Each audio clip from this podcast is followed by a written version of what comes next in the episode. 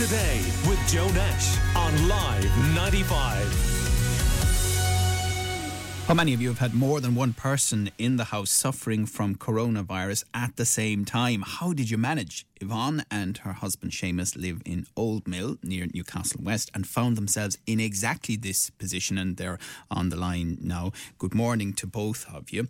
Um, Yvonne, morning, tell us a little first about how your symptoms began.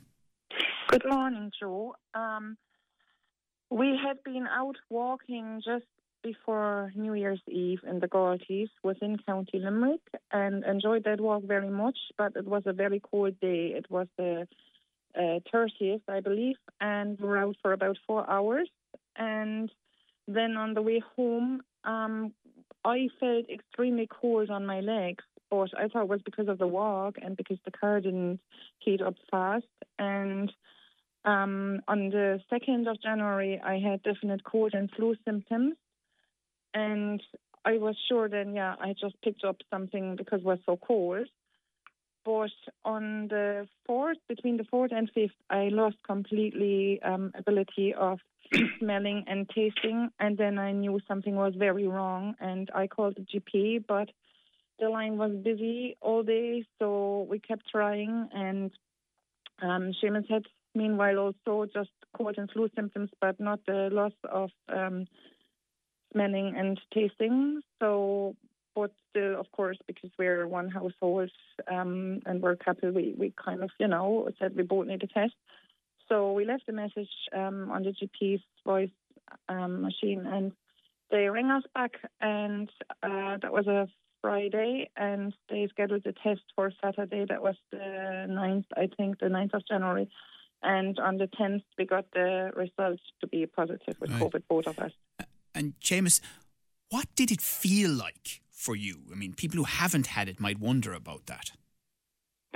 Well, like Yvonne said there, Joe, um, I just very, very mild flu symptoms. And I remember what um, Tony Holohan said very early in the new year because of the mass gatherings and everything over Christmas and the cases were rising. He did say that um, if you have any flu like symptoms at all, treat it as if you have COVID 19 you know, at the time I thought, yeah, you know, there's little flus going around and sniffles and everything. And I was the last one in the world to think that I could get it because I work in hospitality myself. I was off work just before the new year. Um, and I'd worked throughout last year through the lockdowns and everything and all COVID free. And then all of a sudden, I get the positive test in the 10th. So, can you just explain one thing to me, Seamus? When you say cold and flu like, so are you saying that for you it felt like colds and flus you've had before? The very same, Joe. Just kind of a blocked, blocked nose feeling, and it's just a very, very, very mild headache because obviously when the when the nose is blocked, it can, you know, it can affect just affect the, the head and give you a little mild headache.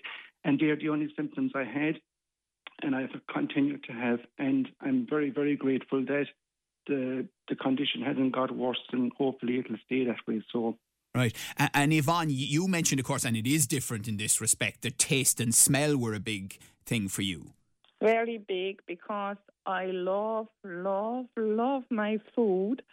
And suddenly not tasting anything at all was really scary. Um, the smell I didn't mind so much, but um, the, the tasting issue was just horrible. Plus, there was a kind of absolute rotten, disgusting, weird taste in my mouth at all times. And I have been researching for Facebook groups um, with other people who have the same issue, who have COVID and have the loss of smelling and tasting. And most people in these groups actually say the same that they have this rotten taste in their mouth at all times.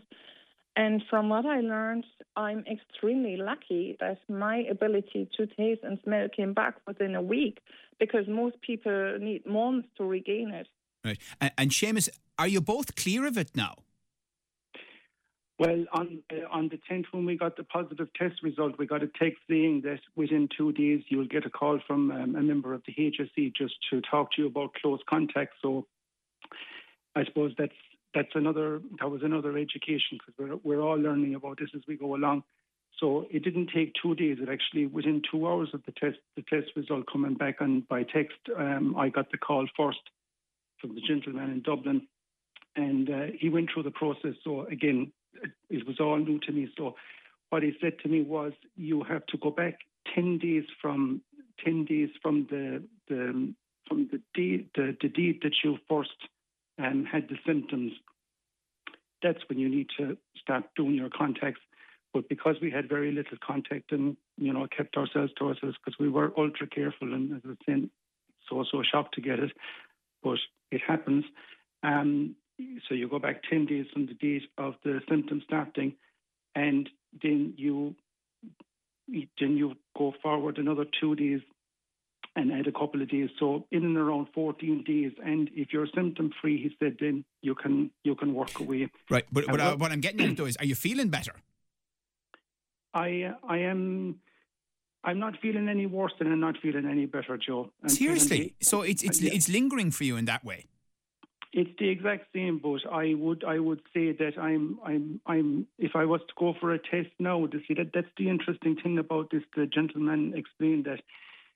I my question was, will we go for a test in a couple of weeks to see will, are we out of it? And he said, there's no point because the antibodies can last in your body for up to three months afterwards.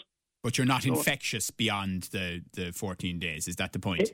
Exactly. Yeah. So you you could you, but, yeah. but, you're still feeling it. So, um, and Yvonne, are you still feeling it? Um, I would say I'm 99.5% over it.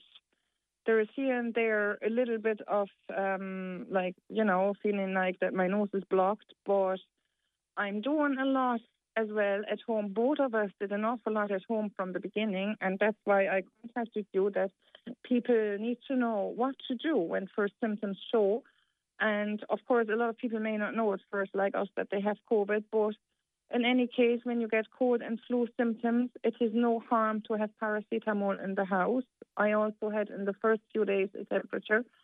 Um, and I took paracetamol, I took Nurofen, and we did other things like homeopathic things as well, like um, gargling and uh, nasal rinses with a solution made from boiled water, um, cooled down with salt in it, and bread soda. Right. Very simple, but Yeah. very effective. And, and of course, you're trying to manage it as well, and, and uh, obviously help from others required, and, and all of that. And, and Seamus, I mean, as you know, there are still people who say COVID doesn't exist. I mean, what do you say to them?